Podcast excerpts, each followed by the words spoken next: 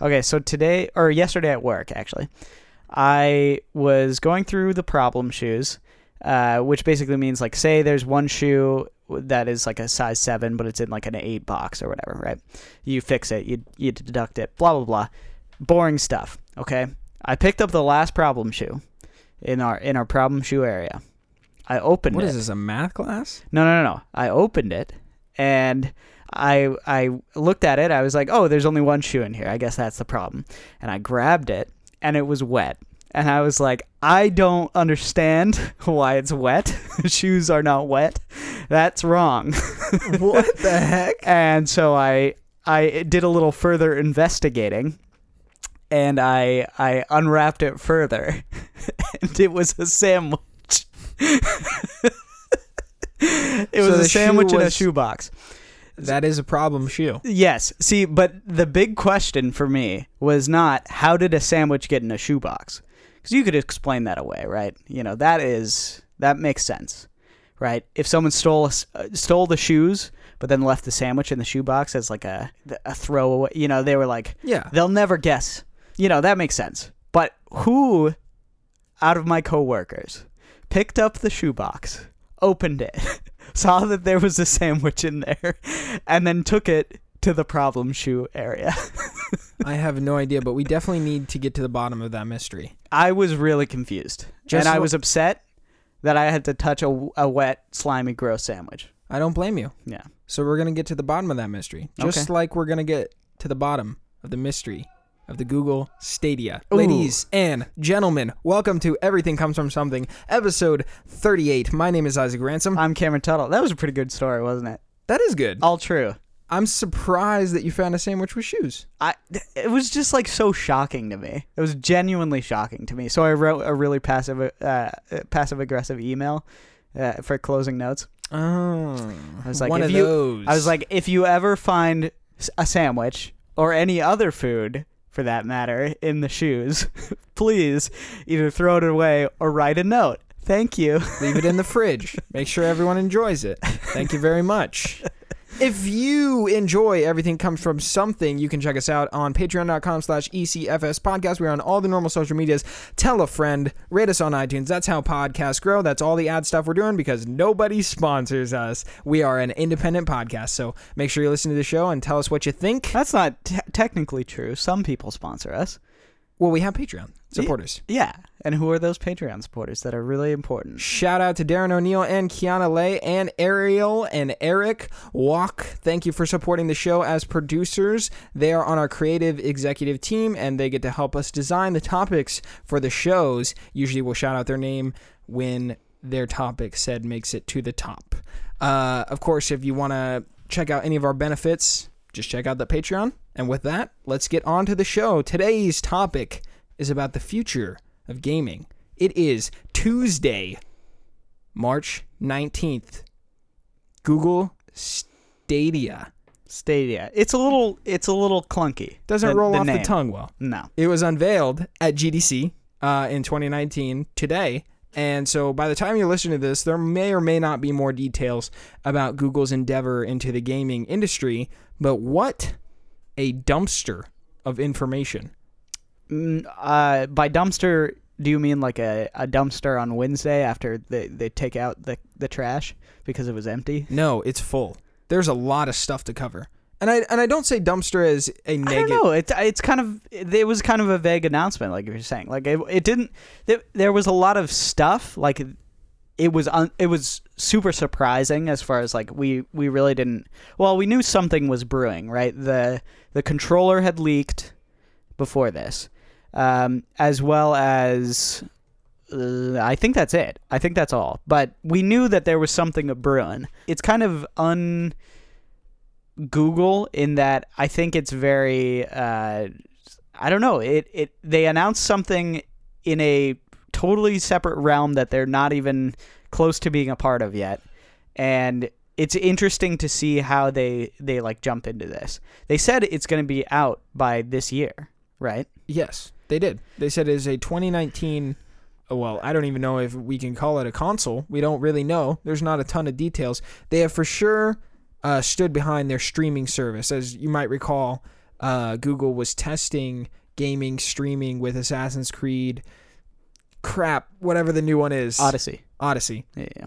Odyssey Origins. I, I always get those two mixed up. Yeah. Uh, that was the latest 2018 Assassin's Creed game, and they were doing a testing of a streaming service on Google Chrome for a while. I think they called it like Project Stream or something like that. But it was up for like one or two days, and people were impressed with the results, and so they were kind of testing the groundwork for what is and will be Google Stadia. But it is it is interesting because their approach to entering the gaming industry is so next generational, I guess. It- Yeah, yeah, absolutely. they have a very different mindset on how people will play games and interact with games and it is all leaning on this idea of convenience and instant access they're bragging the idea that you can stream to almost anything seamlessly and that they're still working out the kinks with lag issues but they're very confident in what how far they've come uh, there was a lot of talk at GDC because GDC is a developer conference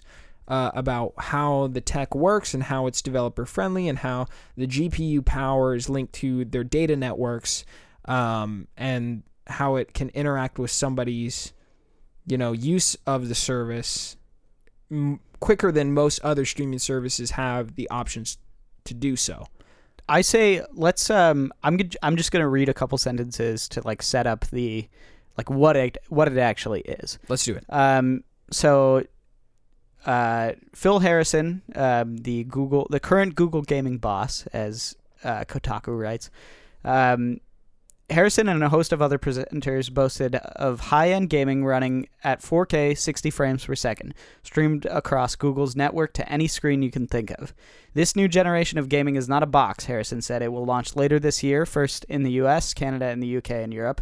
Um, now, Harrison did not say how fast the user's internet speeds would have to be um, to get this to get this level of performance.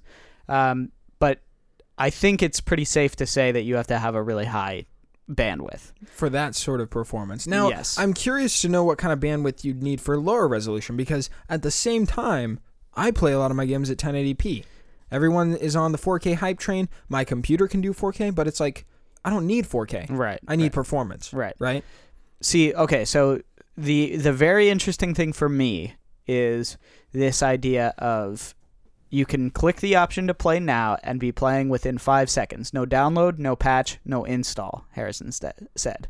Um, Stadia offers instant access to play.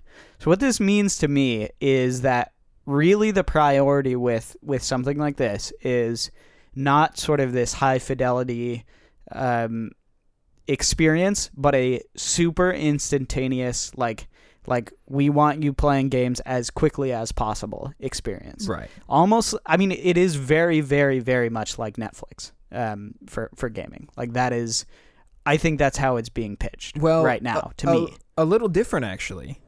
I think it's being pitched like YouTube.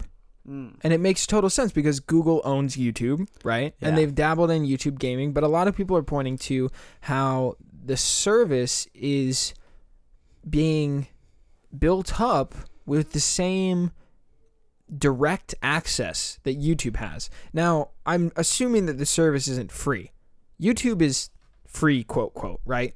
They have um, ads, which leads to another conversation because a majority of Google's revenue is through ad revenue, Yeah. right? Um, but Stadia seems to be leaning into the YouTube design in a sense because it's like you can share a link with someone and they click on that link and they will be loaded up instantly into a game save. Like let's say I'm like Cameron, you gotta play this mission in Doom Eternal. It's awesome. I'm gonna send you a link. You click on the link, you're in the mission. yeah, Ten seconds. yeah, right? yeah. No, like no install. You don't have to like do the stupid thing where you're like, oh, I gotta update the game. I'll be back in 40 minutes. You know, like like it's just it's just completely instantaneous. Or is how it's being pitched. Or imagine this, right? Doom Eternal is a game that features semi PvP functionality. mm-hmm. So I'm like, Cameron, I want you to play this level. And at the same time, I'm going to play the level. But I'm, I'm going to send you the link. You can boot it up right away. And I'm going to haunt you as a demon in that game. Mm, yeah. Instantly, we have a connection, right? See, th- and this is this is what's also really interesting, and this is kind of how I was introduced to this. Was I think it's going to really shape the um, Twitch slash slash YouTube gaming uh, streaming uh, atmosphere, right? So like, say you have like a say say a Twitch streamer has or has a Patreon account, right? And they have like a certain tier where you can get the link so that you can play with this this person. And they've know? already showed it. Yeah, I mean, yeah, that that's exactly what they're they're sort of banking off of is this this is like going to be super easy access, streamlined into this game. It's going to be cross-platform. It's going to be like super convenient. I mean, that's that's really just what it c- comes down to is is convenience. I'm gonna throw this out just right away. Yeah, go ahead. This doesn't happen often in the gaming industry. The last gaming, you know, first party brand that was announced was back in 2001, November. That was the Xbox brand. Hmm. And back then, a lot of people thought Microsoft was crazy for entering a market with companies like uh, Sega, Nintendo, and Sony being in the gaming market, right? Yeah. But look at Xbox now, right? They they've come a long way and people were doubting them from the start. So you don't really know with this Google stuff. I think as a lot of gamers feel, right? I was just reading through some comments about the reveal of Stadia. And most people are like, "Oh, this looks like Ouya, Ouya number 2 or oh my gosh, like this is a joke." But dude, convenience is king in the consumer world. Yeah. I, I at least from my perspective, right? Like everyone here's an example, right? We live in California. Everybody knows fast food is bad for you. Everybody says when they're at cocktail parties, I hate fast food. How many cocktail parties? I do you go to? never ever eat at McDonald's. that is for pigs. Yet you don't see McDonald's closing left and right, do you? Yeah, yeah, yeah. It's because convenience is king. I would I'm going to put it even to a finer point, right? I have you know, a very small collection of of Blu-rays. Um, you know, but they're movies that I that I cherish and that I care about. Um, if one of those movies is streaming on Netflix, I would rather just play it there than have to put it in to the to, to my to my PS4 and and watch it that way. I know. It's it's a really fundamental aspect of how most consumers think and act today, right? And Google's tapping into something special. This is from their official website. These are the five main points of Stadia. There there are a lot of different things. Their big headline is the future of gaming is not in a box. First of all, your logo looks stupid. I say that. agree. This this is one of my reasons why I say this is very unlike Google. Yeah. It's it's like got an actual logo first of all, and it looks very strange. It's not. man, it reminds me of the top of a Jamba Juice logo. Oh, absolutely. That's exactly what it looks like. Actually, This is weird, but it's got like RGB coming out of it. Yeah. Uh, I, you know what though? Okay, let me just read the five points. Like it said, games where you want when you want. Play across multiple devices, including laptops, desktops, selected phones, and tablets. Anything that has a screen, right? Uh, new ways to play through YouTube and beyond. Watching a video to be um, go from watching a video to playing a game in seconds with even more innovative experiences c- that come from select games. Like I think games like Dark Souls or even like what we were talking about with Doom with a shared world like invasion system, that's going to be integrated really well. Uh, up to heavy words, up to 4K HDR at 60 frames per second. Uh, enjoy gaming the way you love with beautiful HDR graphics and smooth frame rates. Uh, and then it says in small grayed out text 4K HDR and s- at, at 60 frames a second is dependent on your bandwidth. Gameplay experiences may vary based on the quality of internet connection. Sorry to my friend Bob. Goes to San Diego, uh, UC San Diego. his, his internet connection sucks butt, dude. He's not getting Stadia. yeah, yeah, right? yeah. Uh, play instantly. No updates, no downloads. Just jump right into the game. Huge factor, right? And then this is an interesting thing as well. Always getting better. Stadia cloud based infrastructure evolves to meet the demands of players, developers, and YouTube creators. dude, if Stadia takes off, that's just gonna fund them to make it even better. Yeah, I mean, I'm I'm counting on it actually being pretty widely adopted as far as the gaming community goes. I think if it's at a cheap enough price point, people are just gonna get it so that they can like I don't know play on their laptop or something. You know what I mean? Like I think people would get it even if they have a dedicated console or they have a dedicated like like hardcore gaming PC. I think people would get it just to kind of be I don't know. Th- There's that convenience factor of it. You know, you don't want to always be sitting at your at your computer desk and and be playing games like that. You want to have the option to to either take it on the go if you have you know good enough Wi-Fi connection somewhere else, or you know just sit on the couch and and play on your laptop or whatever. You know what I mean? Like like there's a certain there's a certain element of convenience that I think people will jump into if it's at the right price.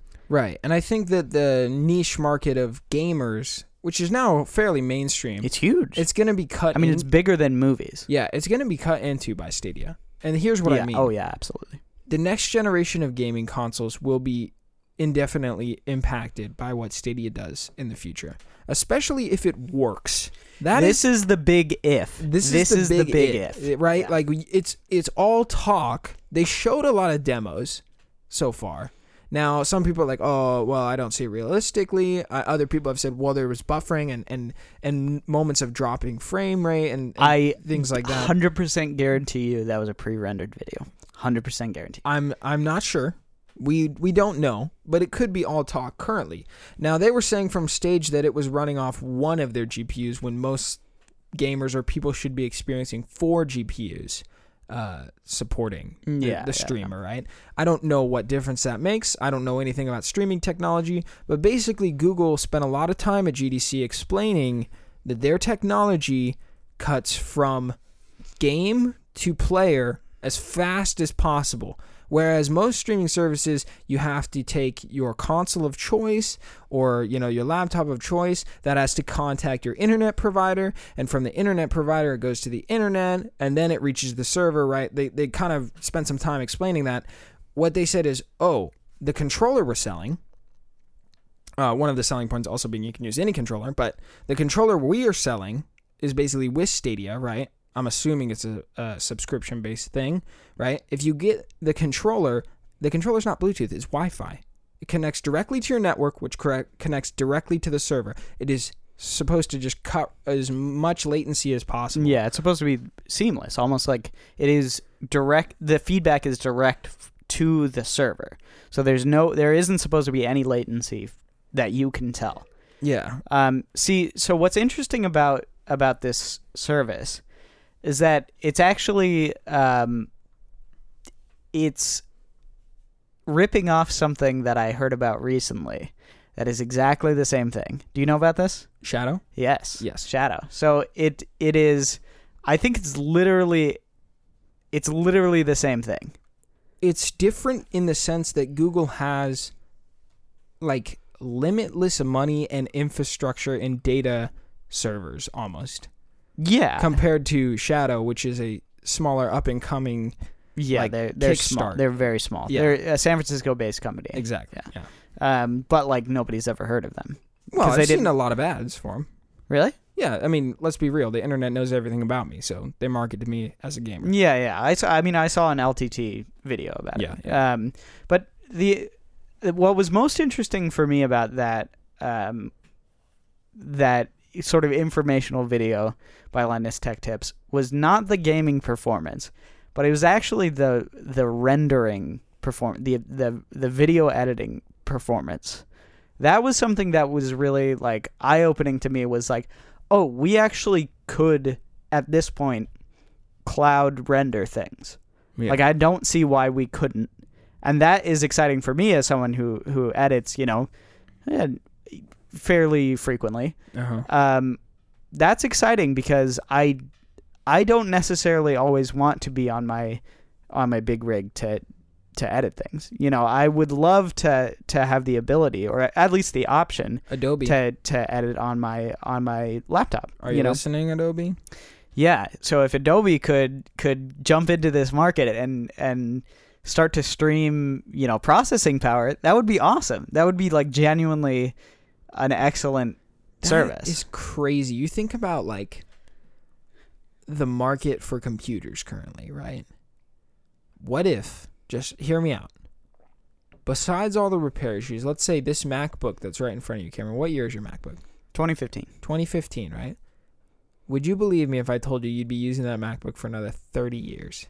I mean, absolutely. But not. what if But what if because of cloud-based processing power, you wouldn't need to worry about it? right, right, right. I mean, we were just if I could use this for 30 years, I would. I know. Yeah. And I w- Cameron and I were just talking beforehand. The 2015 MacBook Pro, I think you have the 13 inch, right? Mm-hmm.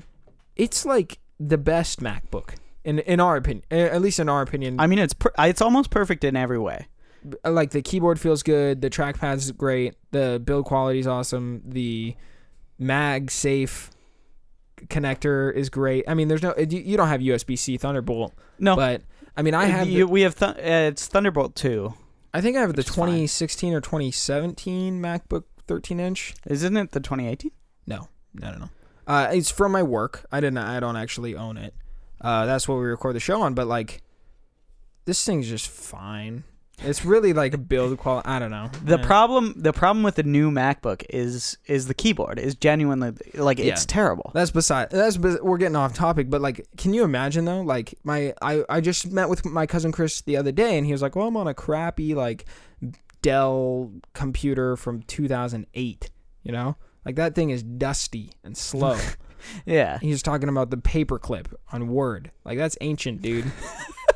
uh, imagine if he could suddenly access like processing power and would never have to upgrade. Like what would even happen to our computer market, dude? Apple would die. Apple would not die. you don't think so? Apple would be fine, dude. Their iPhones are probably their biggest sellers. Yes, but but I mean their big deal is hardware. If you cut around the hardware, the actual like Their so- hardware but people it, love their software, and it's all about the ecosystem. It's a little different. It's a little different.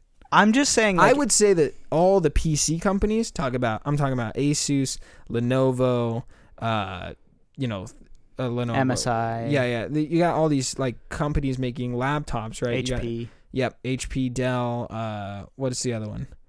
The Legion. I don't know what that is. Leno- that's Lenovo as well, Yeah, right? yeah, I don't know. You got all these laptops. Those are gonna go away quick. you know, like it would just. It's just the market might shrink. Yeah. It's gonna be all about thin and light and processing power.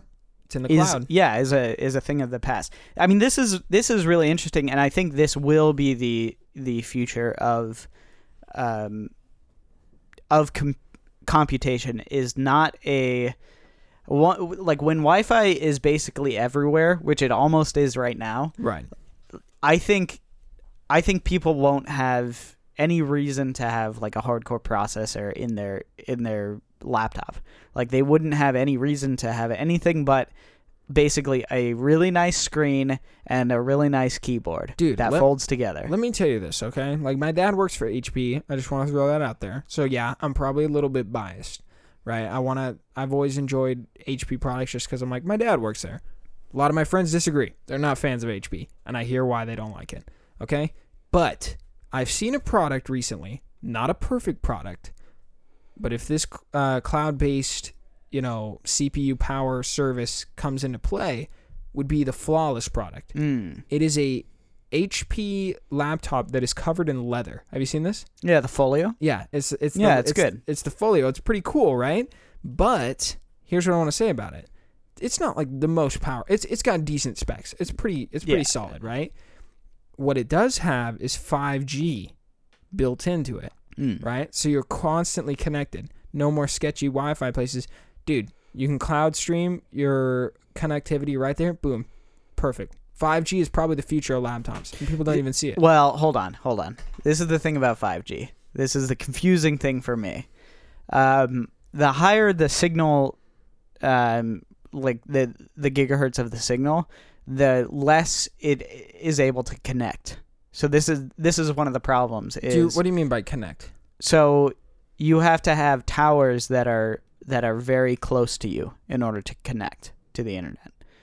The service of it is so like it's the same with your router, right? The 2.4 gigahertz um, signal goes a lot longer, even though it's slower, Got and the 5 gigahertz signal goes um, a lot shorter, even though it's it's a lot faster.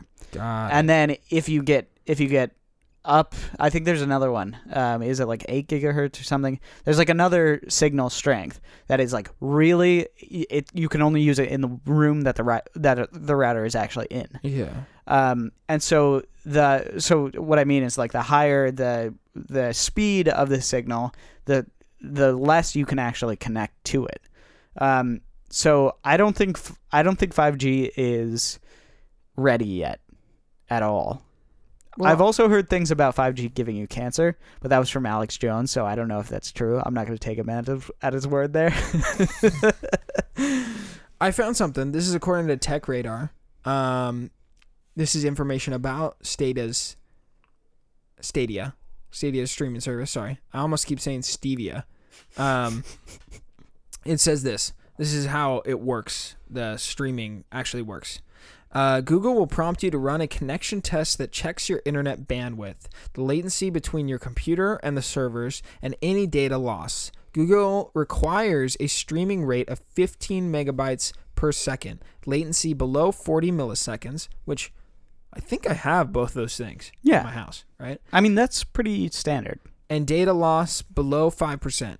With these requirements met, you'll be ready to dive into a game. That's fairly reasonable, right? Uh, the beta of Project Stream offered Assassin's Creed Odyssey, which is nothing short of a demanding title. When you launch the game in the Chrome tab, it would go to full screen and run exactly as if it had been launched on a proper gaming computer, except without deep graphics, without like an excessive graphics settings menu. Uh, I guess it's all adaptive, and you can play with keyboard, mouse, or connect a game controller in any way. Uh, and it goes on and on. But just kind of a, a, I think that's all based off their Project Stream experience, which I heard a lot of people thought was impressive, um, Hmm. and and they thought it worked well. So I have, I honestly have no doubt that this probably works. We're not going to know till it's out. Yeah. Um, I want to throw out an interesting idea. Okay, but before you do that, I just I brought up Nvidia GeForce Now, Right, which, I think is the best sort of um, current day competitor. oh, we're watching it right now. Yeah, and so like it literally does exactly what what you said. Um, so hold, hold on, give me one second. Um, Cameron is launching the game on his 2015 MacBook. so I go into the client, and it's basically just like a library of games. I got you. um, I press play, and then it takes me to another window that prepares me to to launch the game. But it's basically it's just pinging the server Right. that is actually running the the GPU. got it. Um, and so once it once it's ready to go, it just is ready to go, and it will connect. Um, it will test the servers, like you were saying. It just it tests tests the servers, um, says you have a proper connection, and then and then it's good. So currently, we've been waiting though for about 40 seconds, I'd say. Uh, that's because I didn't press play. oh. Oh, okay. So here we go. Now you're running Rust, which is kind of a less demanding. Yeah, it was just the first one that that popped up. Um, but I have heard that this these streaming services work fine. My big thing is that performance is king. For me, I, like I play a ton of Overwatch, right? Every like I think anyone who plays shooters on PC, like the performance matters so much. So I mean, I'm like we're not. I'm curious to see how this goes on your laptop currently, but it's like that's my biggest thing. I feel like a lot of gamers are gut reacting because they're like, dude, I, I just doubt the technology. I doubt the way that it's going to work.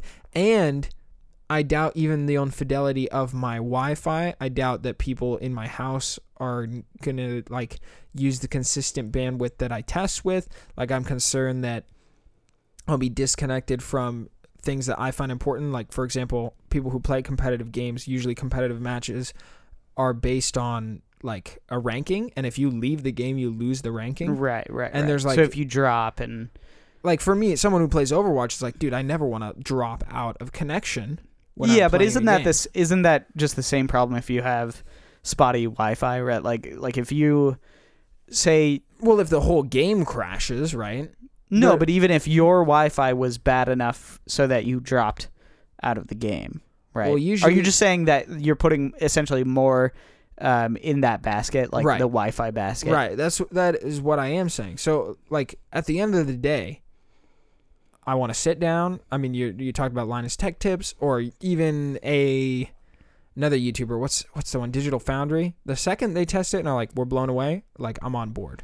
Yeah. I, I, to, for me, it it really comes down to latency. Right. Like it really comes down from the games that I played on this uh, service because it's in beta. I got into the closed beta, um, the GeForce Now, um, and for the most part, I had pretty good. Um, like I didn't really notice that much latency. You can tell a little bit. It's like very slight, but for the most part, it was it was fine. It was totally doable. But that was just for the games that I, that I play personally. Um, I'm interested in seeing how it works um, as far as like competitive hardcore shooters. yeah, but see, like even you just saying like it's doable. I'm like unacceptable. I know that's like crazy, right?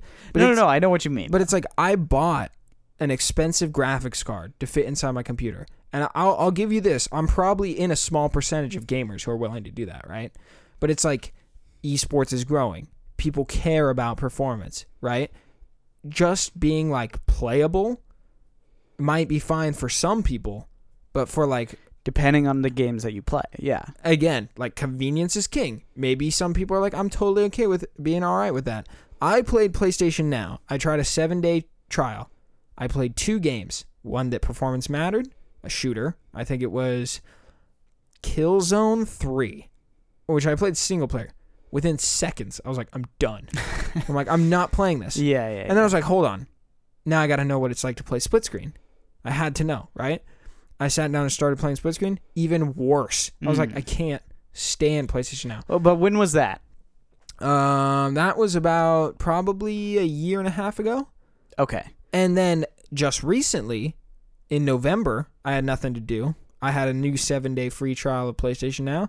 I was like, I'm loving Red Dead 2. Let's play Red Dead 1.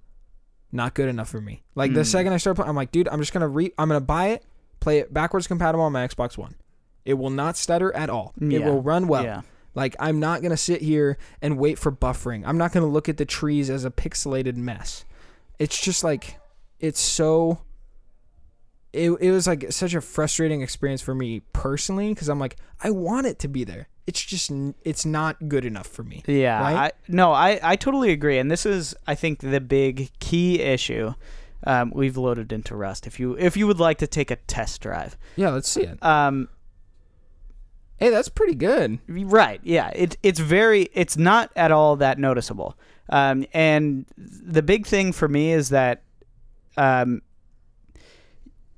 obviously my track, the trackpad is not what you would want to play on, but No, no, no, um, I get that. but but but the big thing for me is that there There is some screen tearing if you Uh, care. A bit, yeah. And for me, it's like high textures, high fidelity textures, and as far as I can tell, it's very uh, the the the frame rate is very good.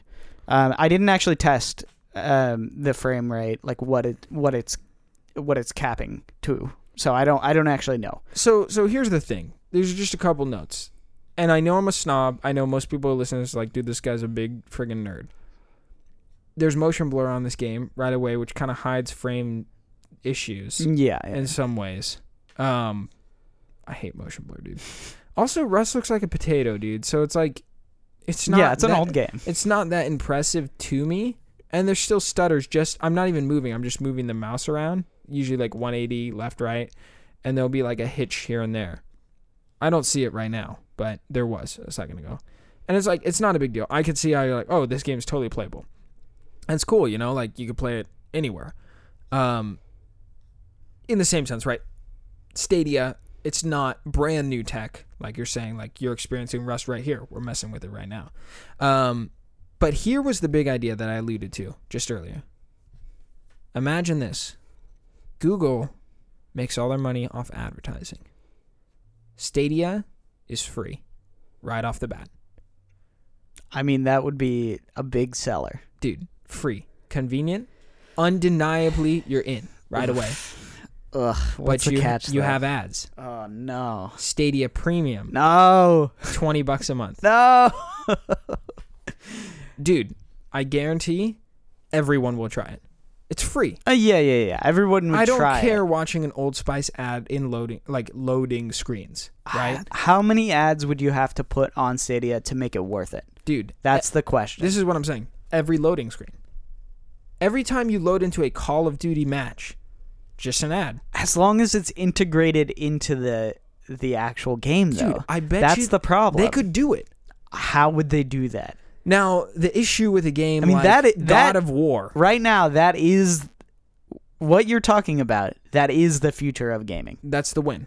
Yeah. That's how they that's how they completely destroy it. Now, if they don't do that, I don't see Stadia taking off in the way that maybe Google hopes, but at the same time Google's got so much money they don't care at this point probably. Yeah, yeah. They're just like if it fails, whatever. Like they're probably like I mean I don't know. I mean, it's a big investment. They bought a first party studio. They're like, I don't they're think they, in it. I don't think they bought a first party. Did they? They Oh. made one.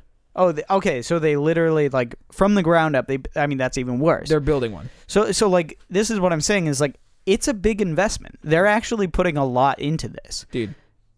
Mar, uh, like, oh my gosh, um, what? Like, a lot of people are like, dude, Reggie's leaving Nintendo, right? Oh, They're like, what Reggie's you, going to Google. Wow, you Stadia, think? he'll be there. you think? Give it two, three years when he misses the money. Maybe he's already in the contract, but a lot of people, like people from EA, have left and have been working at Google for a little while now. Yeah, I've been hearing some rumblings about people leaving EA because they're not doing so well financially right now He because they had two big flops. right, but Apex Legends is on top right now. Yeah, but Apex isn't It's isn't, shaky. isn't the moneymaker. It's shaky. They just launched their battle pass this week, I think, I, or very soon. they they were really counting on Battlefield 5 and it it was really soft. And then they were semi count I think as like a backup, they were semi counting on Anthem. Dude, I heard that there's like a conspiracy about EA putting out Apex right away on top of Anthem because they're like Anthem's not good. Yeah, I can see that. I can see that, but I Bioware's on the Don't chopping know. block, dude. yes. They're gone. 100%. They're like gone. dude. They're I don't see When was them. the last time they made like a successful game? Inquisition? Dragon Age Inquisition. That was 2011. 2014. It was on next gen consoles. Oh, okay, okay. Yeah. 2014, 2013. Was that their 15. last game? No, uh, Andromeda came after, and then Anthem. Yeah. Andromeda really did poorly and was not very good. Yes. Yeah. And people hate Anthem. So here's what I want to say. If Stadia succeeds or if it fails, it's besides the point. I think Google's onto something. Just like the Xbox One was onto something a little ahead of its time. For example, when Xbox One came out and said we don't have discs or it's like it's like you can't share games, it's just like basically a card you swipe for the license. People flipped out, right? Basically Xbox is like we're going all digital, essentially is what they're saying, right? Yeah, yeah. That was unacceptable. What? Says six years ago, right? 2013, 2014? Yeah, somewhere they around when when the next gens were getting launched, right? The the old le- That was gen, 2014. right? Um, they're coming out saying you you're not using discs, you can't share games, blah blah blah blah blah. Right? It's always online. People are freaking out, but now that infrastructure is way normal. So Google's sort of banking on that, but like let's say that they just overstep. Google's a little too proud and cocky and they miss too many corners. I guarantee that Microsoft will pick up the slack and they will make this thing happen. And I'm just looking at Xbox Game Pass. They are pushing Xbox Game Pass like no other. And they're Yeah. selling it at the price of Netflix, like 10 bucks a month. You get everything right away. That is incredible, first of all. But do you think that would be an added cost on top of that? Because like instead of like instead of having the Xbox be the the driver for Game Pass, right? They have to have their own driver, Well, they're you know, changing. somewhere else. Xbox is changing, dude. Yeah. Xbox Live is coming to the Nintendo Switch. Yeah, the- Xbox is no longer a gaming console. They're what they're they're shifting it to the point to be the Netflix for games. Mm, They're mm. trying to win that market. Now Google is known for crushing its competition. So I don't know what's going to happen in terms of Xbox and uh, Stadia competing with each other. See, the one thing that I'm interested about about Microsoft, and you, this is what you were saying, is that they are going to uh, kill the next console generation. Um, I think it's possible. I'm gonna say it's like 60-40 right now. It, it's probably going to be them. My big concern is right now they've been really um, integrating Xbox services into into the Microsoft ecosystem it's almost like they've been fusing sort of the the Microsoft or uh, the you know the Microsoft that everybody knows and sort of loves uh, with Xbox, the gaming platform. Right. But it's it's it, it, they're doing crazy stuff, Cameron. But but no no no hold on hold on. This is what I'm what I'm gearing towards. I think they're looking not to be sort of like a home box, um, you know, on the Xbox. I don't think they're they're looking into the console market for the long term. right. And one of the things that concerns me is like, is that going to be the future? I'm sure it is. But how is that going to be implemented? If Google is getting into this market, right? Like, if Google is going to be the, you never had a Google box. You know, you never had a Google machine. Maybe you had a Chromebook, but, you know, who cares? Like, you, Google is a service that is provided to you from the internet Well, that has always been free, that has always been the most powerful thing out there, Yes. Right? And so if Google comes into this market and says, "Hey, we're a service. We're on everything. You are just in the Google ecosystem now. You're Right. in the Google gaming home. This is this is us right now." Like does that make Microsoft's investments, their first-party investments, they've been really ramping up for for this next generation? Like does that make that all null and void? To some degree, if they lose, right? It's it's really if Google succeeds, Microsoft is in trouble. Yeah. Yeah. Now, the only thing that really starts to define the difference in gaming companies, and I think that one of the biggest places where Stadia is going to struggle is first party. Because Yeah, at yeah. the end of the day, people go where their friends are and where the games are.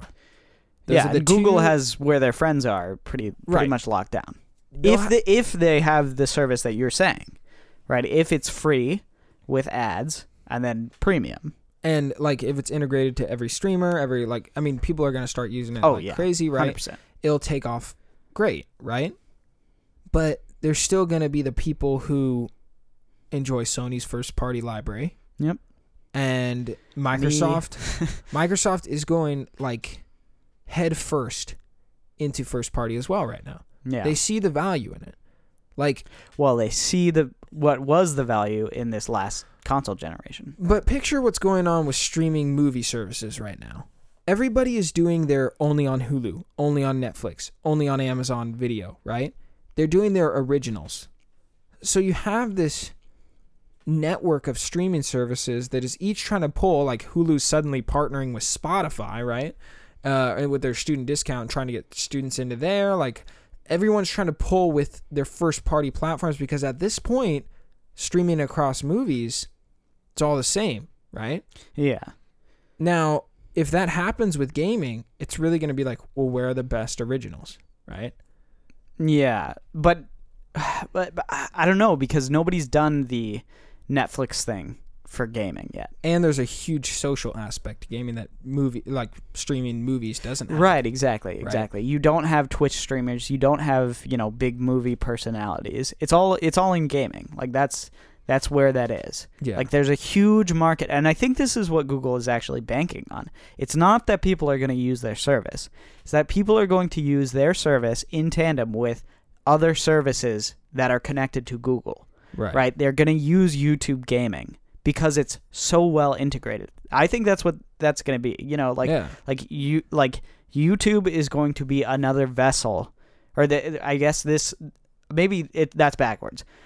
This console, this ecosystem is going to be another vessel to promote YouTube. Like that's that's basically all it's going to be. Not all it's going to be, but like that is a big deal. The integration I think is a big deal. No, I hear you. Um do you want to know something interesting about about the uh, movie streaming services? I mean, the, a little bit of a tangent, but I think it Let's hear. ties in. So, um, if you don't know, Apple is getting into this market. They're going to come out with their um, their own Netflix-like streaming service. Ugh. One of the things that's interesting about it, um, it's not any different from any of the other ones, obviously Right. Similar to how Apple Music um, was the sort of um, foil to Spotify. Um, I think that's going to be because because there are so many Apple devices out there. I think it's going to be really well integrated in that people are just going to have it. It'll be on on their Apple devices like maybe they'll have to pay extra like Apple Music, but they'll get the free trial and whatnot. And then they're investing really, really heavily in um, exclusive content, like you were saying. Yeah. They're they're really, really trying to push for shows for for new content, like like really. Um, I don't want to say too much because it's kind of insider information, but Yeah, yeah. they're pushing they're they're pushing a lot of high production value shows with with high talent um lots of A-list actors. Um and that's that's I think that's going to be their push. You know it's going to be just like Netflix except you know it's going to have these exclusive shows. And they're Yeah. they're all going to rival each other. And I I think I think in a lot of ways the movie industry is like two or three steps ahead of the gaming industry just because it's a little bit older and it takes less bandwidth, like internet bandwidth. Um, so from what I see, like the winds are blowing in in that direction. We're gonna have multiple streaming services, just like the Google Stevia thing, whatever it's called, Stadia. Yeah. We're gonna have multiple streaming services. We're gonna have an Xbox One. We're gonna have maybe a PlayStation One if that's what they're gonna look into. I mean, as far uh, what it looks like right now, PlayStation is kind of the last in the chain. Well, they've been extremely quiet about the next generation. Yeah, And that's either a great thing or a terrible thing. And nobody we'll has see. really found out. um, either they're busy working away or they're literally are, have nothing to do. Uh, or they, they don't know what to do, right? And a lot of, um, you know, Cameron and I both listened to, um, what is it called? Sacred Sy- Symbols. Sacred Symbols, which is a PlayStation podcast. Um, and I'm sure some of the information we're using here is cited from that. But one of the things I noted is they had this question on that show. Um, just this last episode, they were talking about um, how Sony needs to act proactively instead of reactively yeah, because Sony has been in the reactive camp before with the PlayStation 3, where they're just trying to catch up with Microsoft. yeah. Now they survived, right? But that's because Sony. well, they thrived in in this last generation. Well, but they they survived that catch up generation because Yeah. of format wars, which is another everything comes from something podcast, and that and this kind of goes back to that, right? It's all it's all about the formats. Now, I'm curious to know which video services, streaming services, die first. I'm really curious to know which ones are gonna die, or if they're just gonna be able to coexist. I, from what it looks like, Hulu is probably on the chopping block. Yeah, Um, the interesting thing about Hulu is that they have um, they have TV shows, and they're pretty quick to the draw when it comes to like um, getting new new TV. Like you don't have Netflix takes a while for for it to get you know the the TV Yeah. that's actually on the air right now. Um, but a lot of the other streaming services are backed by a huge infrastructure that you know if it's just kind of a an add-on service well netflix is the king right obviously. Yeah, um, they're the industry leader. But you've got amazon. Amazon they don't have they're just included in in amazon prime Like there's no other like people don't use Amazon. But that's not because people don't have Amazon Prime.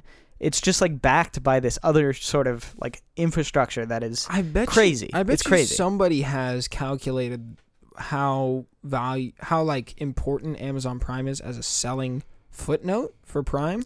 And that's the only reason they probably haven't got rid of it because it's like, oh, you get this too, and people are like, oh, that's a good deal for a hundred bucks a year, you know? yeah, like- maybe, but it's like I bet that's only like what 10, 12% of the population who are Yeah, buying. Amazon Prime. Like I- like most of of what's backing Amazon Prime is that it's just an amazing service Yeah. where 2-day prime shipping, everything's on there. It's it's just excellent. But but then you've got the Apple uh, you've got Apple coming into the market, right? And that's going to be backed by just the amount of iPhones that are in the wild.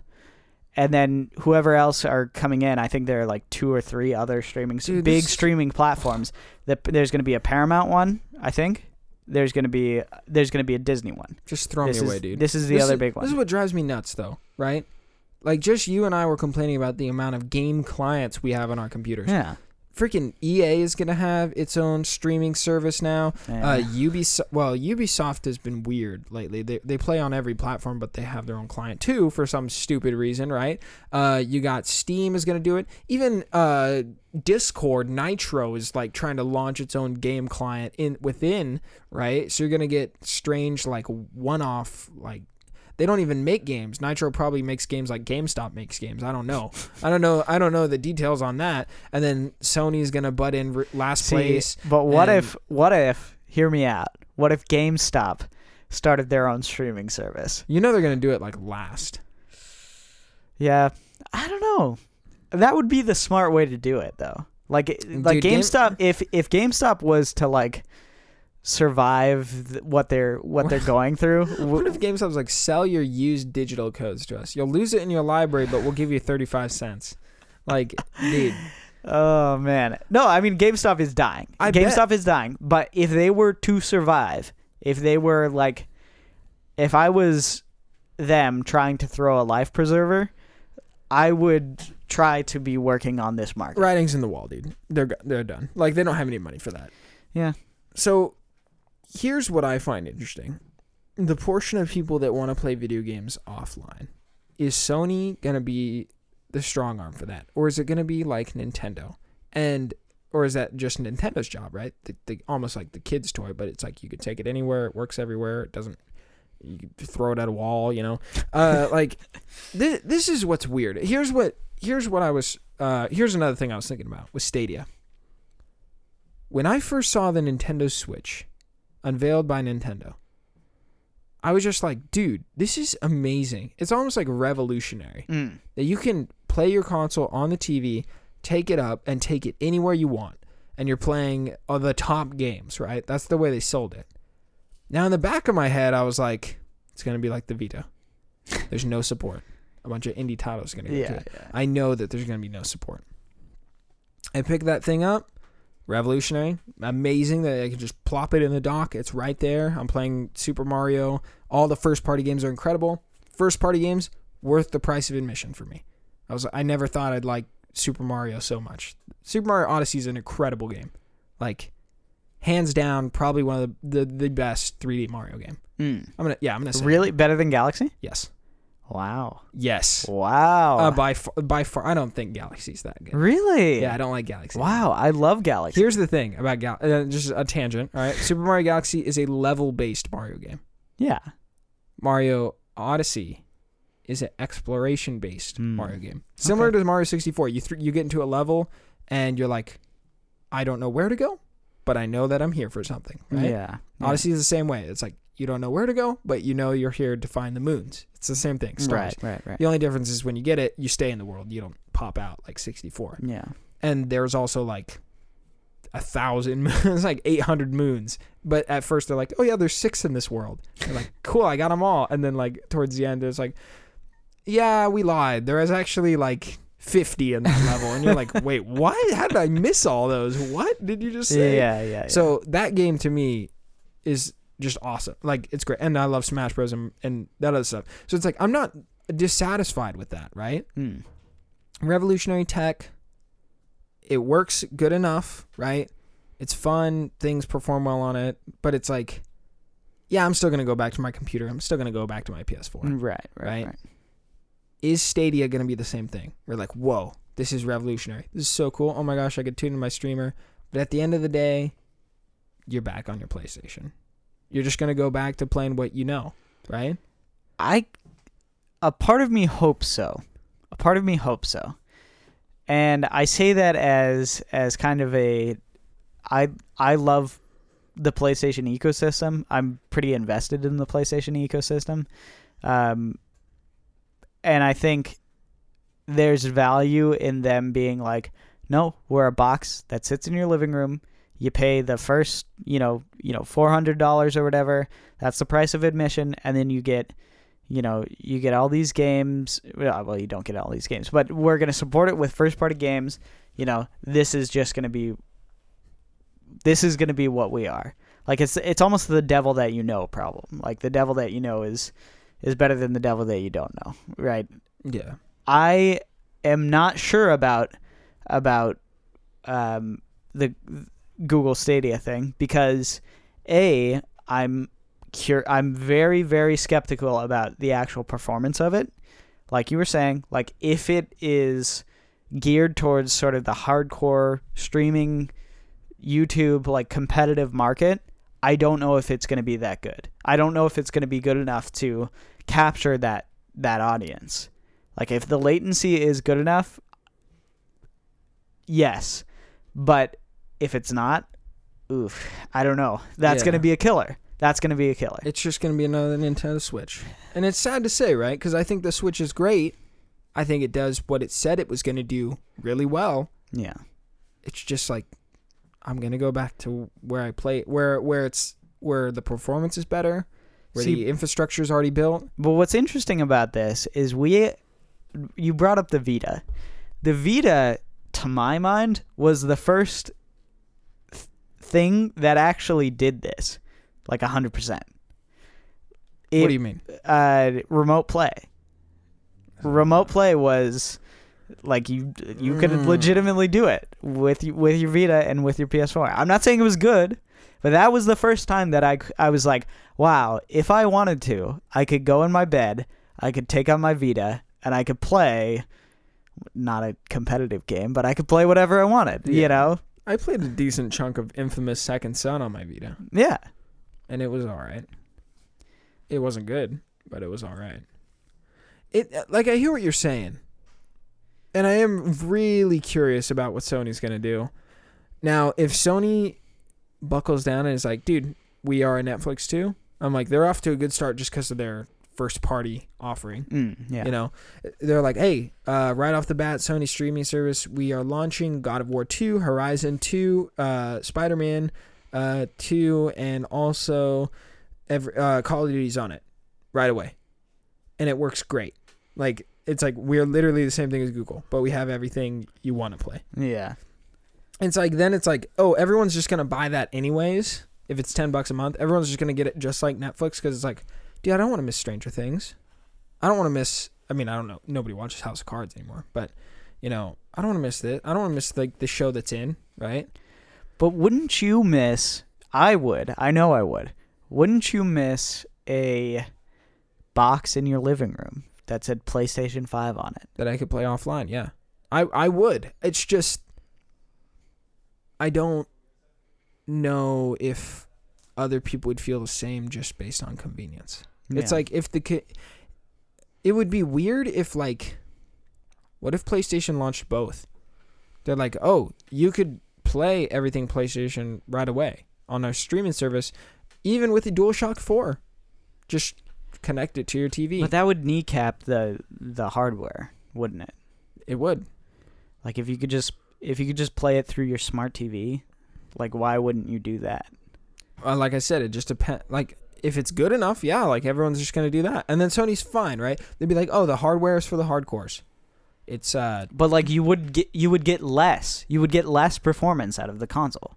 That's what I'm saying. Is like there the the whole thing about this Google thing is that you get more performance remotely. but but that's what I'm saying. What if somehow consoles integrated performance could couple with Yeah. the server and could like boost it. and Yeah. boost it more, right? Yeah. No, I hear what you're saying. And like one of the things for me is like if I really really want to I know I said that story facetiously earlier about how I will just stream something on Netflix. There is a noticeable quality difference between streaming a movie on Netflix and popping in a Blu-ray. Oh, Like yeah. there's a there's an absolute crystal clear difference to me. To you. And that is something that I do care about to a certain degree. Like I want my movies to be as clear as possible. I want them to be like the best quality I can see them in. Which is why I will pay I will go to the Alamo Drafthouse and I will pay to see 35 millimeter prints of movies. Even though it's not the mo- it's not like the best quote unquote best quality, like it's not the reconstructed Blu-ray of it, but it is the most organic quality of of film. You know what I mean? So there's like a certain fidelity that that comes to that. But that's like a very very very small select niche group of people who are like me who are really big nerds and want to see something that like impresses them on the screen. Like I'll pay for for Christopher Nolan's IMAX experience in Dunkirk. You know, like I will I will go I will drive I drove to San Jose to the Tech Museum so that I could see Dunkirk in in the IMAX. dome. Yeah, like we're in the minority when it comes to this conversation. Even ter- in terms of gaming, Cameron, you just built a gaming PC. Right? Well, I built an editing PC, but it can do gaming. it's a monster. You got what's the graphics card in it? 1080. Shut the heck up, okay? like it's a monster gaming PC too. Um, so it's like we're in the minority. Now, I'm not trying to throw you under the bus, Darren, but someone like our producer Darren O'Neill, he is a gamer. He enjoys playing games. This convenience factor, I think he'd be sold on it. Mm. Like I think he'd just be like, dude, I want to sit on the couch. I can play a game, great. I can play the newest game that, you know, Isaac told me about. Like he's always talking to me about like whatever Red Dead Two or whatever weird Overwatch game he's playing. He's like, wait, I can play it on my couch with a keyboard and mouse because he's hardcore into keyboard and mouse. He's like, I'm sold. I bet you he'd be totally into it, right? How do you play on the couch with a keyboard and mouse? I Do you have like a I have lap pad? I have a lap pad, yeah. Really? you do? Yeah, I have one. Oh. It's not bad. The only thing I don't like is the mouse pad's not wide enough. You see, the thing about it is, and it's wired, so it's like I just don't do it. Like I got the lap pad, but I never use it. yeah, yeah, yeah. Uh, for me, there's always that draw. Um, it's almost like a, I think it's like Pavlovian, like a force of habit thing, where I'm like, I know I just put a lot of sunk a lot of money into building a really nice rig, but there's just something so comforting about going in the living room and and laying on the couch with a blanket and just like playing Red Dead. You know, like there's just something yeah. there's just something so like comforting about that even though like Red Dead plays like garbage on the on the PS4 kind of. You know, like I don't it, think it plays that. Like for someone who's the so frame rate, the frame rate is I know not very good. for yeah. someone who's picky though, I think it's impressive. I didn't say it wasn't impressive. Yeah, I said it's you know, it's not quite. I want to talk about Red Dead in the post show. By Okay, the way, okay. we just hit an hour three. Oh, cool. Um, but I hear what you're saying, and I think, like I said, we're in the minority. Yeah. There's something special about how I used to sit in a garage with my best friend Jonathan and uh, blow on the disc reader of a PlayStation 2 to get Star Wars Battlefront 2 to work on a CRT. and we'd play split screen for hours in this freezing cold garage. Yeah. and we'd yeah. be like basically dusting our beautiful piece of crap console, right? It's like to us it was so precious. Or like even a Nintendo 64 blowing on the cartridges, slamming it in, there's something physical. I can feel it. It's like there's like there's something awesome about enjoying the ergonomics of a console, enjoying the way it looks, how people spent time designing it. Like we're enthusiasts. I mean, I think we're going to be quaint in that way. Like Yeah. the new generation, maybe not even this generation, but like a few generations down the line, having a physical box in your home, in your living room is going to look like like really really quaint. It's like, "Oh, you you had a horse and buggy?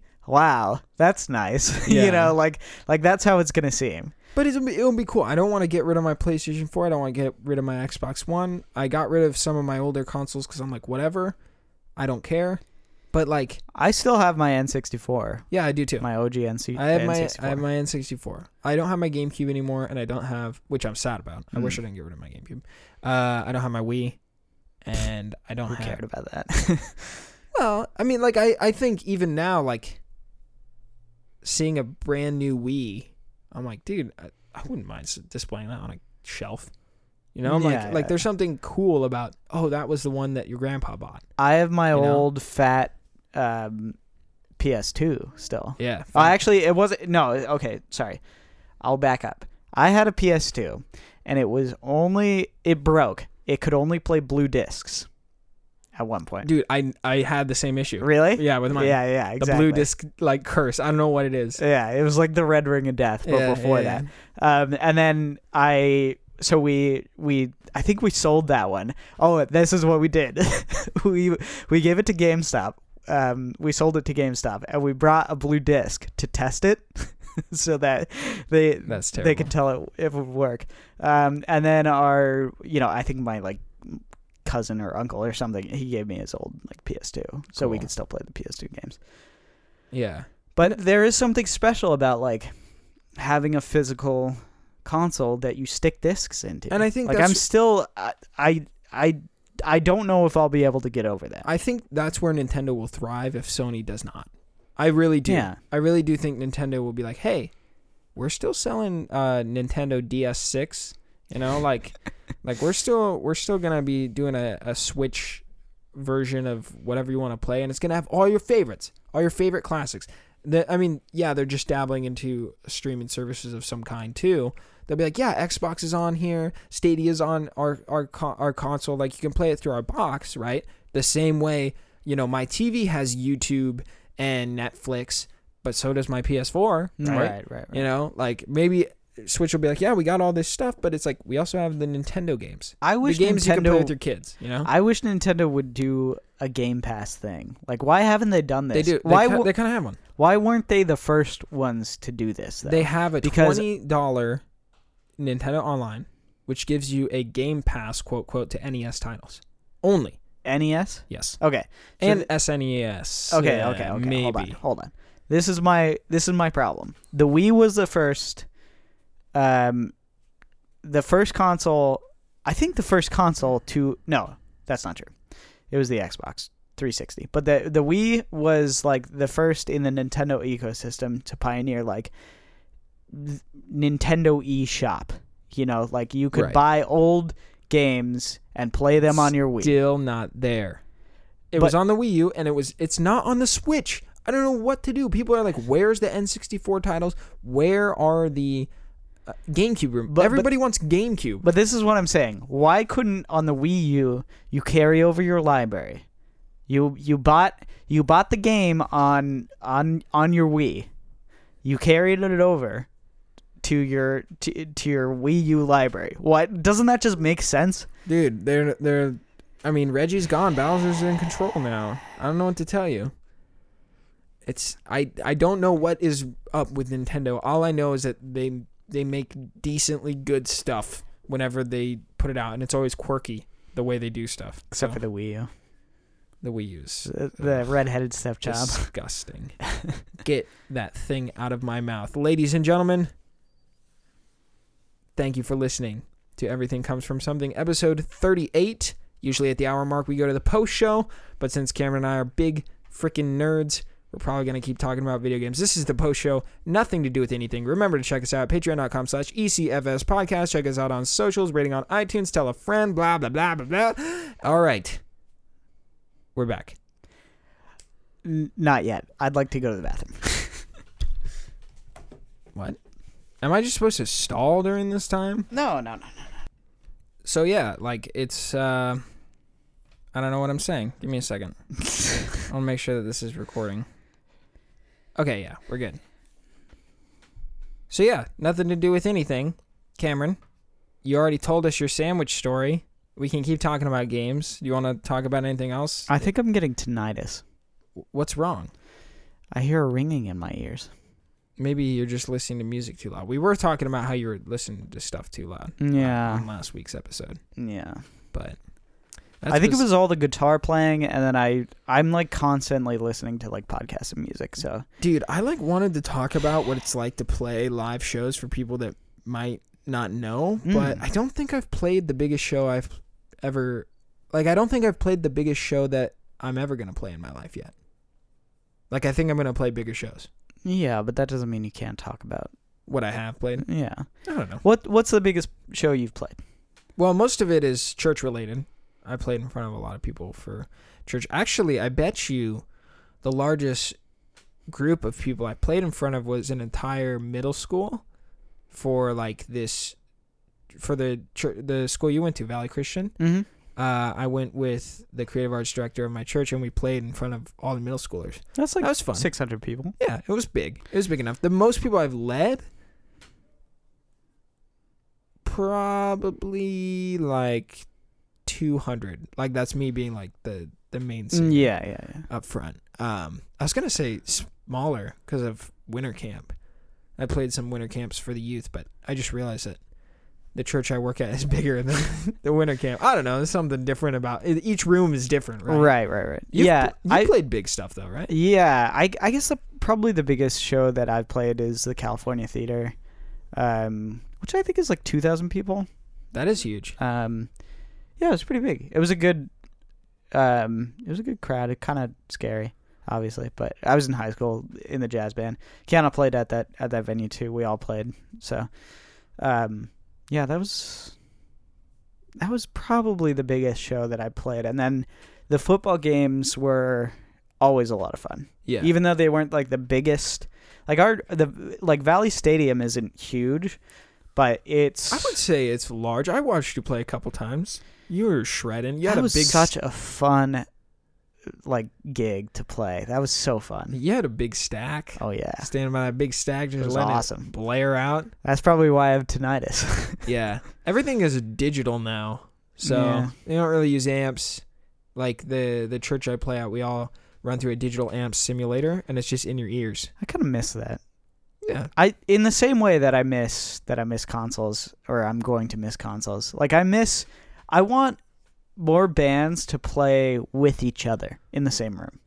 Yes. I understand what you're saying. I think there needs to be like just as a musician from my experience there needs to be a balance because it's like I don't know who I can trust if that makes sense. Yeah, you, but you should be able to trust your bandmates. Like well, if you're playing at a church with volunteers, Yeah, it's a yeah, little yeah, yeah, different. it's a different story, right? Uh, but at the like uh, like the winter camp I played at this this last winter, right? We're playing for high schoolers. I knew I could trust my brother, and he is a music genius. I think he is one of the most talented musicians I've ever met. He composes, he writes electronic music. He's a wicked bass player. Yeah. He's a wicked trumpet player. Yeah. He's a wicked piano player. He's also better at guitar than me. so like he's just an all around incredible musician. Dude, right? I've been kind of exp- inspired by him. Not just by him, but like by. Um, I've been listening to like a lot of internet music, you could say. Yeah. Like like um, like wave music. Um, and I've been like, man, I kind of want to make music. Yeah. You know what I mean? I would do it a lot differently than people are doing it now, but Uh, well, I mean, I can show you something that I put together today, cool. and it sounds terrible. Okay. But like, I can also show you Glenn's stuff. If you want to check out my brother, he is uh, his title is Klenze. It's K L E N Z E. yeah, not very like SEO friendly. It's okay. Most most synthwave artists and, and electronic artists they don't they don't like have the most findable names. Yeah. It's more word of mouth. But he's doing all right. I think his music is getting better and better. and It's sounding better and better. He just released his song and he was like upset about the mix, but still it's crazy. It's on Spotify. Like you can go listen to it. Yeah. yeah. So, um, good for him. You know, I like like I'm saying though, he's a great musician, and he is so anti tracks, right? Which is a system that you run through Ableton. Basically, in your ears, you'll hear a, a bumping click to make sure that you're in tempo, right? Uh, with everyone. Now, if you're talking about church music, there's also a voice that says chorus three, two, one, right? I hate and it that. counts you in.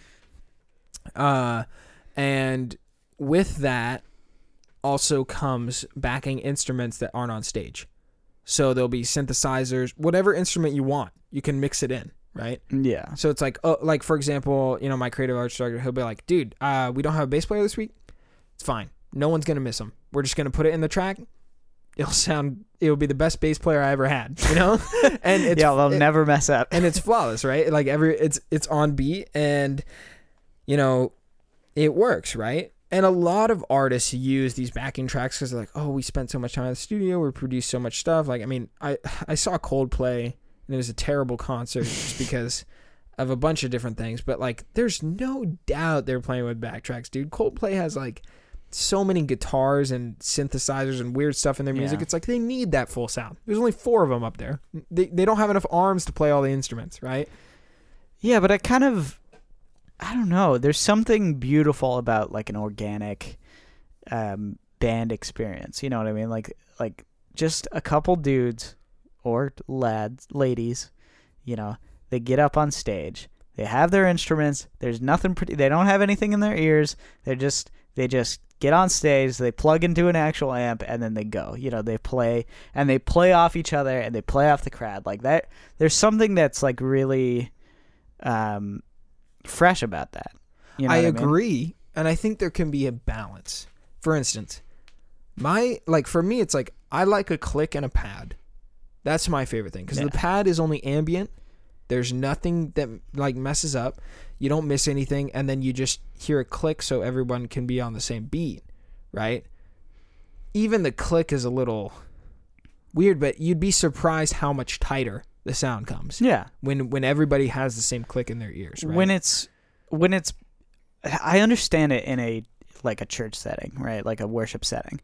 I totally get it. I'm talking for for me, if I am going to see a band, I want them to have the like like almost like the knowledge of each other. You know what I mean? Like I want them to have the the the music thing where they're all they're all connected. They're all sort of like in sync together. I want that to be locked down, like without without any other outside I hear what you're saying, anything. and most musicians aren't there today, Yeah, and it's sad. Like I, Yeah. I hear that. You know, you're a big Zeppelin fan, and I don't think a lot of bands are like that. I don't think a lot of bands could be like that. And I also think that that isn't as appreciated anymore. Oh yeah, oh yeah, hundred percent. because and here and here's why right the way you make music today is so different than the way people learned and did music in the past most people were traditionally trained right or at least Sort like, of. i'm looking back towards i mean you look at jazz right most jazz musicians are extremely talented Yeah, but back in the early days of jazz, they weren't um, traditionally changed or trained. That's why it sounds so different from like classical music. Like most jazz musicians were like given handed down a piano when they were, you know, 5 or 6. And that's all that they had, you know, growing up. And and it just shaped that musicality through almost like through the fire and flames, you know, like they they like really worked on their their technique and it was all self-taught. Right. And now it's like everything's taught through youtube and people make Yeah. music on their computers and it's already digitalized with a tempo yeah. and it's like everything is either tightly made and it's it's very strange right and Yeah. performing live it's like well where do you find that balance now i've seen a lot of bands who are like we're bringing eight people on stage like even uh, a group that i like called Kings Kaleidoscope it's like they tour with 25 people on stage they have an entire orchestra with them yeah just get that full blasting sound that's you know? cool though i mean that's I mean, super cool It's fine, right? It's cool. It's cool. All right. But like, I look at myself as a musician. I'm like, there's no way I'm ever bringing 25 people with me yeah to play on a stage. Like, you could give me all the money in the world. That's not my style. mm. Like for me, it's like I want what you want, but I also want a balance where it's like I want people to connect with the with the folks on the stage, right? I don't want it to just be about the one guy. I want people to see like the band have the energy, the band mess with each other, right? Like I want to be able to mess up and make fun of it and recover, right? Like that's a big part of it. And that's the thing I hate about tracks is you can't recover Mm. from getting off a track. yeah It's very difficult. You have to stop playing. Now, I experienced this last Sunday because I was playing in front of the church that I'm at. And the last 15 seconds of the track, I Just got off. My strumming was off. I was playing acoustic guitar. My drummer, excellent drummer, studio quality drummer. Like his name's Stevie D. He's crazy. Stevie D. Yeah, he's got a British accent.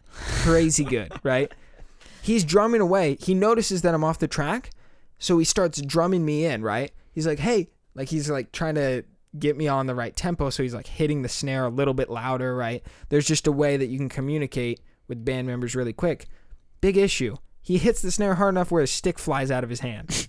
All right? He plays hard. Oops. Uh, so then we're both off, and every the rest of the band is onto the track, and we end in a wet fart, right? Yeah. yeah. Not a good way to end the set for that Sunday morning. And I'm like, dude, tracks just mm, not fun. So what I was just to get back on on this live setting thing.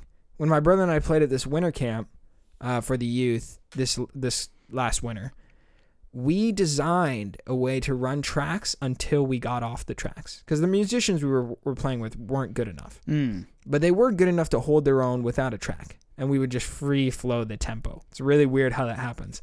Like you'll slow down in the verses that are slow but as soon as the chorus builds up you notice the drummer feels the energy. Mm. the tempo gets faster naturally. Nobody notices. It's like a really weird thing about playing live with other musicians right so what we do is i'm like okay the intro of this song we're doing this song called great things.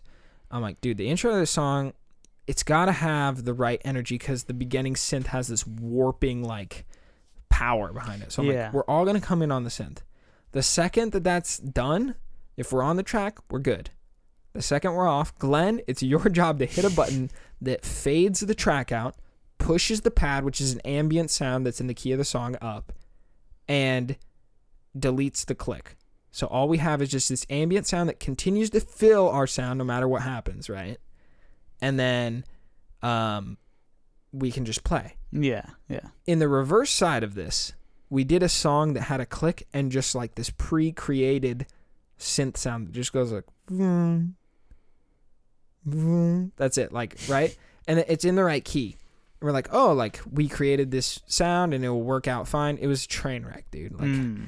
It's so weird like how the band fights with the track and you know you have to have musicians that are trained for it and i've seen a terrible syndrome where some musicians they'll play with the track and they can't they can't they're like once they're sworn to it they they're professional right i mean a big church But they can't improvise. Like they a big- can't get out of it. yeah or, or like a big church like venture it's like the musicians who play with that they can't play with anything else Hmm. like they need the track now and i'm like well i don't want to be I hate that. that. That's a crutch. You know, that- Yeah. that's I don't know. It, that bothers me because playing jazz in high school was like such an eye-opening experience where it's like not only are you expected to improvise when like a lot of times in class, not not so much in the performances, like we'd have a routine, but in class he would our our band teacher we would play through the head, which is like the opening intro of the song, right? And then we'd get to the solos. And my teacher would just point. He would just point to you. And you were expected to just improvise on the fly, right?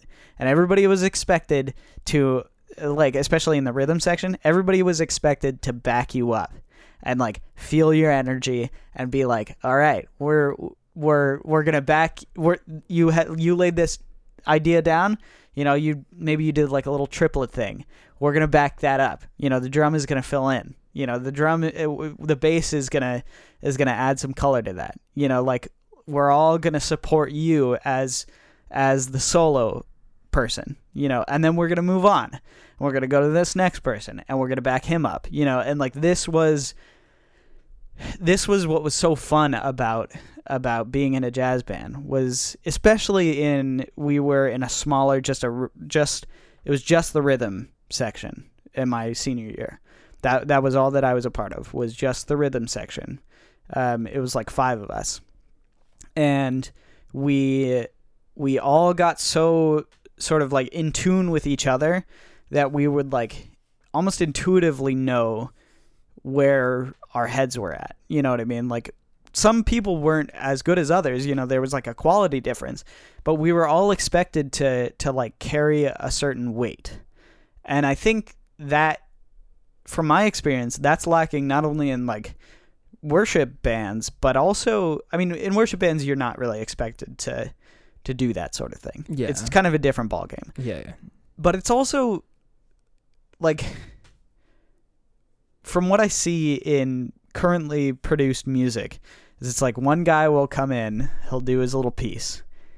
That'll be the recording session, and then he'll leave. And then another guy will come in, he'll do his little piece. Yeah. They never have any actual interaction. You know what I Yeah, mean? Like yeah. they don't have, they don't have this relationship, and that's why say they go on, st- they end up getting you know to a live setting, they can't play with each other because they never really have. You know, like it's just, it's just such a different beast. I wish we could go back to an era where we were like in the same room with each other, communicating with each other, seeing it in our in our eyes, being like, all right, this is what this guy needs. You know, this is what the soloist needs. This is how I'm gonna back him up. Well, I know. think I think that there has there are some bands and, and some people who find value in that, and the, and it's like what's cool is that people can find their cup of tea. I think Yeah. the music industry right now is super duper like overpopulated in terms of artists, and you can really find your own section of that, Yeah. right? Um, you can tell, you can tell with bands that play together. You can tell when a band is recording live, uh, or you can tell like when they're recording together. Yeah. Um, I don't prefer that sound actually. Like I know you probably do. I do. Yeah. I it's usually mixed terribly for me, and I'm sure that there are some bands that can do it well, but for me I'm like not tight, like not what I want. Like I want it to be put together meticulously, right? If I'm going to sit down and listen to your music. And I know some people can see that as boring, but it's like if I'm going to listen to the same song over and over again, I don't want to listen to a hiccup.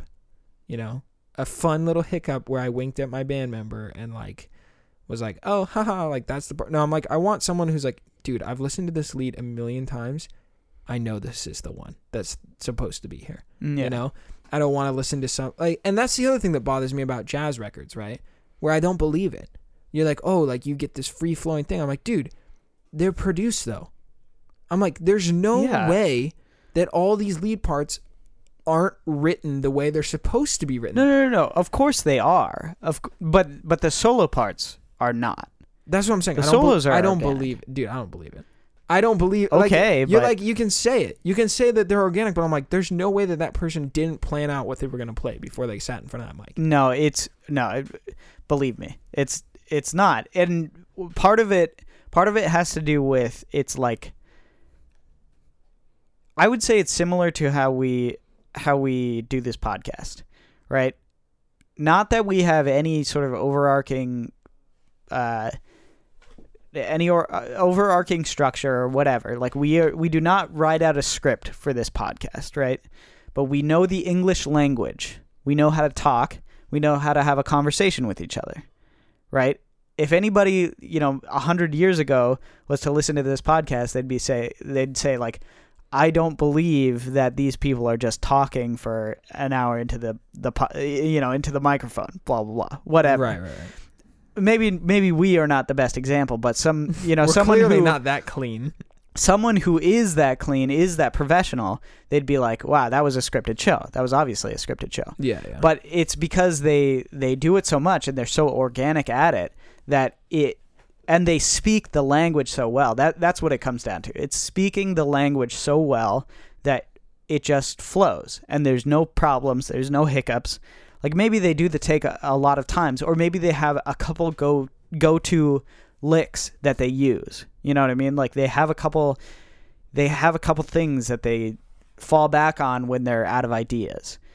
But like they're doing this every every like every single day for a long time. They're they're practicing like 10 12 hours a day in order to get that good like you really really have to be in it. And that's what's so impressive to me about it is that like i know that it's organic because i've i've done it and i've done it on the opposite end where it's not as good as them. You know what i mean? Like it's not it's not in that realm. It's not even close to where that is.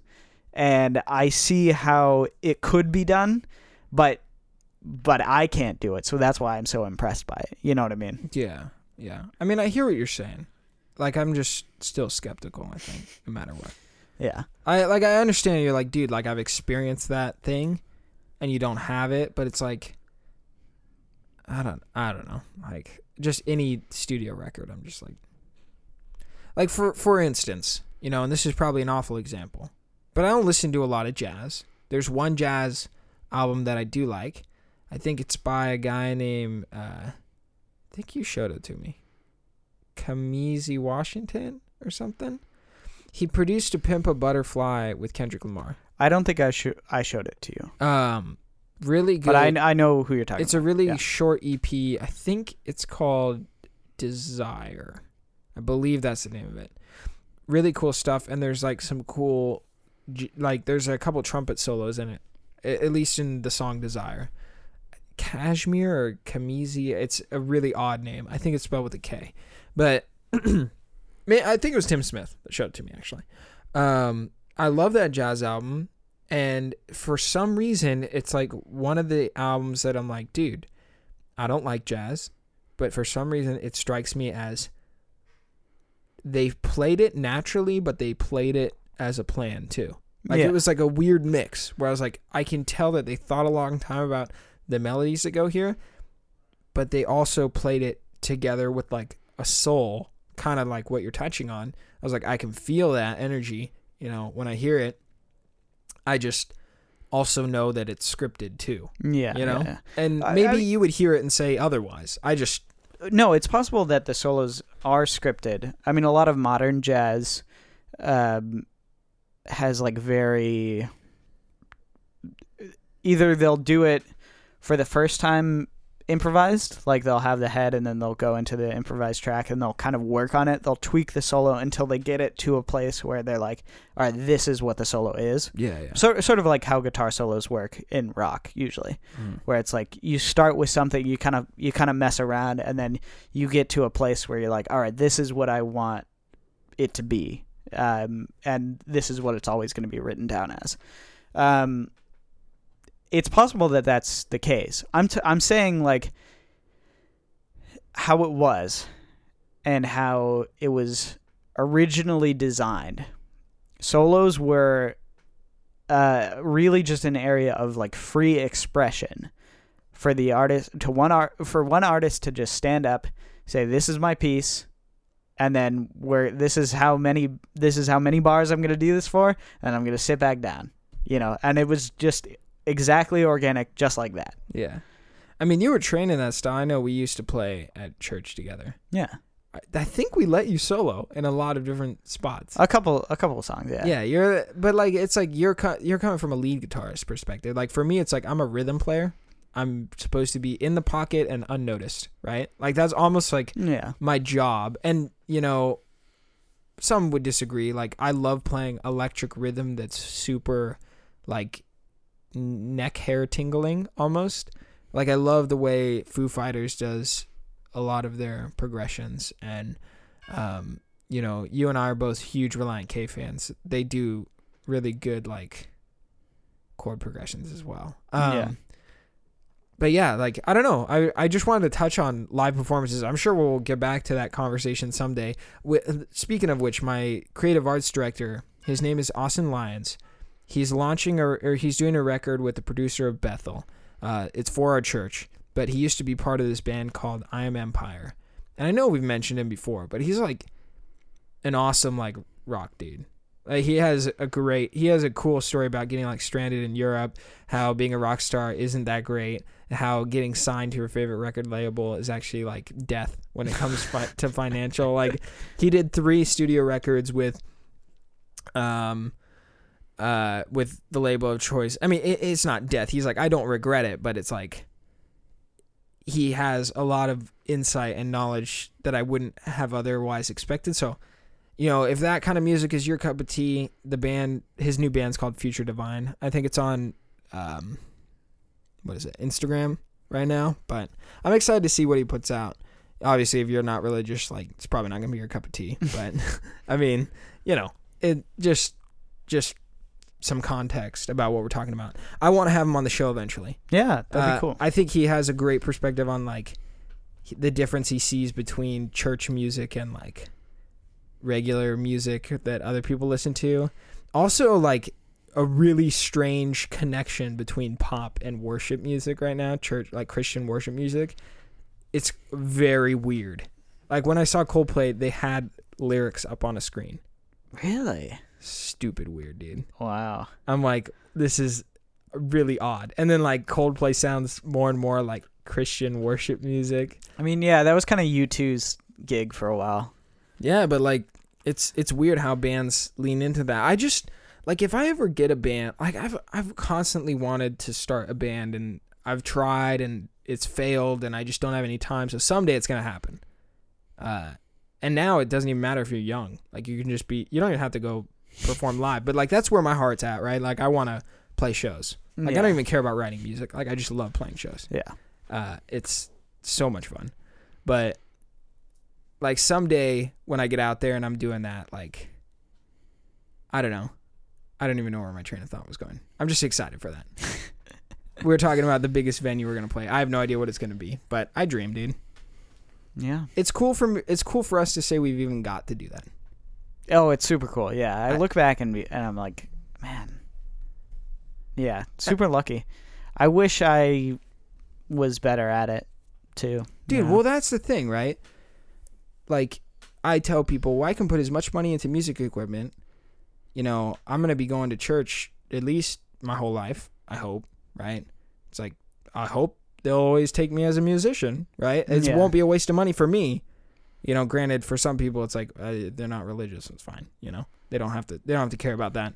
But it's like for me, it's like I'll always use that stuff. I'll always love to play music, Yeah. and even if it's simple church music, right? At least I'll get to be like doing it. It's fun, right? So, besides the point, that's mean- a fun tangent. I want to. that was a good. I thought we were gonna talk about Red Dead or something. Nah, whatever. We had something else. Oh my gosh. See, okay, so one of the things that I've been kind of like struggling with recently is like I don't know how to get into a place where I'm like I want to practice music. You know what I mean? Like I want to uh pick up the guitar and like and like play something. You know what I mean? Because I don't have I I always felt like I was I was best when I had other people to there to support me. You know, like I, I was best when I was able to feed off people when I was able to to just have fun playing and and like jamming and whatnot. You know, Well, I think that you need a purpose behind why you're playing, right? I mean, for the jazz stuff, it was like you were playing pretty often, right? And you were forced I was into playing- a class. I was playing almost every day. yeah. Yeah, And then even when you're involved with church stuff, it's like you had a reason to practice, right? I mean, who knows? You know, I whenever I get the chance to start a band, I think you as my lead guitarist would be what I want. Cuz I need a lead I don't have a lead guitarist, yeah, right? yeah. I mean, my buddy Travis Cook, he's a great drummer and he's just getting into lead guitar stuff and I think he'd be a great guitarist, but I'm also like kind of need you on drums. Like yeah, yeah. I want you on drums. You sound great on drums. We bought a freaking drum kit for you to play. It's living at his house. But you and Glenn, like, I know I'm not a great musician. So what I've been working on is my songwriting, right? It's like I want to write songs that I want to sing and impact people. My songs are like kind of darker. Like I, I've been inspired. Jules was telling me, Jules is a songwriter, my girlfriend. She's really into writing music, and she's like, dude, uh, the band is it? It's not OneRepublic, is it? Yeah, I mean, that is a band. Yeah. OneRepublic. Uh, none of their songs are directly about love and romance. Well, none of them are about falling in love. mm-hmm. Like some of their popular songs are like "Good Life," right? There's this song about like what it's like to dream and be happy with uh, stuff. There's there's this great sh- uh, podcast called "And the Writer Is." It's about songwriters and what their purpose is. That's where that info comes from. But I'm like, I've been trying to write songs that aren't about falling in love because I'm kind of tired about hearing them. So like most of my songs are pretty depressing right now, and I've been trying to write like more fun music. Um, it's hard to not write fun music that is like cringy to listen to. Um, But yeah, it's like I guess in my mind, it's like I always need band members who are much better musically than I am, because I have like this visionary mindset where I'm like, I want to tell a story. I want to be there like with the feeling behind the music and stuff. It's like I just don't have the skill. Like I can Mm. just strum my chords. Like let's be real, I'm a church musician. I'm not gonna lie, right? It's like Yeah. I'm doing my best to get better, right? But at the end of the day, I play a lot of G G claw chords, right? And it's like that makes pop, and that's why I'm like, oh, I have a heart for pop. Like there's an importance to that. I know you and I have talked about like how the best, well, at least I know I've mentioned it to you where I'm like the best albums are the ones that transcend their genre and merges it with pop to some degree. Um, and that's how they really shine through and break the charts and really blow a a, uh, a genre into popularity. But it's like, dude, what? So it's like, well, if I'm stuck to simple, I might as well lean into pop and then pull in other people who can make it not simple. You know, like that's Yeah. where I find value in my brother. That's why I always liked playing with you because even though I sucked back then, dude, I remember, dude, I kid you not, we used to play songs, and every time I'd sing something in the verse, I'd be like da da da da da da, and then I'd strum a little bit, and you would always do something right after I'm done singing to fill the sound. You'd be like, and then I'm like da da da da da. it's like it's like a call and response all the time when we were playing. Well, but, but that was that was going It's back to to what I like to do is the call and response sort right, of thing. right. And that that's one of the other problems is like like if I joined a band, you know what I mean? Like if I joined a band the difficult thing for me is like that's not what you do really in a band. You know, you don't do the sort of thing that I like, which is like play time. You know what I mean? Like I like to I like to have fun. I see the guitar as a jungle gym. And I like to run around and swing and and slide and go all over the place with the jungle gym. And that's like that's like what I would love to do. When you're on a jungle gym, I don't always want to play tag. you know what I mean? Like I don't always want to play a structured game. The most fun that I have on a jungle gym is just is just being free and doing whatever I want to do. And I know that sounds like really stupid and pretentious, but but that's like that's how I treat the guitar. Is it's like I would ideally this is my this is my dream. Ideally, I would sit down with a, a bunch of other people who I know are like as good or better than me and like I would sit down I would th- we'd have like a structure we'd have like a set of of chords that we we go through and then we all take turns and we all mess with each other and we all like we all just just kind of just play that's here's what that's here's, what I would here's do. my thing. If and when we get the opportunity to be musicians together, let me be the slide on the jungle jungle gym. Okay, the slide doesn't change. It's always fun. It's always the same. you can be the weird stuff on the jungle gym. Okay, the weird split spinning block with the letters. I don't know why it's there, but it's there. You know, or the weird thing that you hold on to and slide across, uh, like a zip line almost, right? or you can be the sit up bar. I don't care, right? It's like for me, it's like whatever band I want to be in, I want all the musicians to be way better than me. yeah Because it's like then maybe I'll get better at what I'm doing. And at the same time, they'll really spice up what is otherwise boring. yeah Um, so who knows? If you ever want to be part of Hot Tub, dude, it's gonna be real. That's the name of my band right now. all right I I would I would love to sit down and write with you, Cameron, because I think writing and feeling it out are two different monsters. right? yeah yeah Like writing is very meticulous and different. Like, yeah, it's interesting. But that is besides the point. We'll definitely. I mean, that's pretty much a podcast in itself about. we should music. just split it off and then and then uh Nah, dude, it's fine. We haven't done a post show in a long time. Yeah, Let's uh, give people the content they want. I'll put it in the description. How about that? all right If you wanted to not listen to video game stuff, you have something else to hear. yeah i think that's a good that that's a pretty good alternative Yeah, I think I think it's solid as well. Well, people, awesome ladies and gents, third time I've said it today. We appreciate your time. We appreciate you guys listening. You know what to do if you like the show. Uh, we appreciate it, and we hope you have a great week.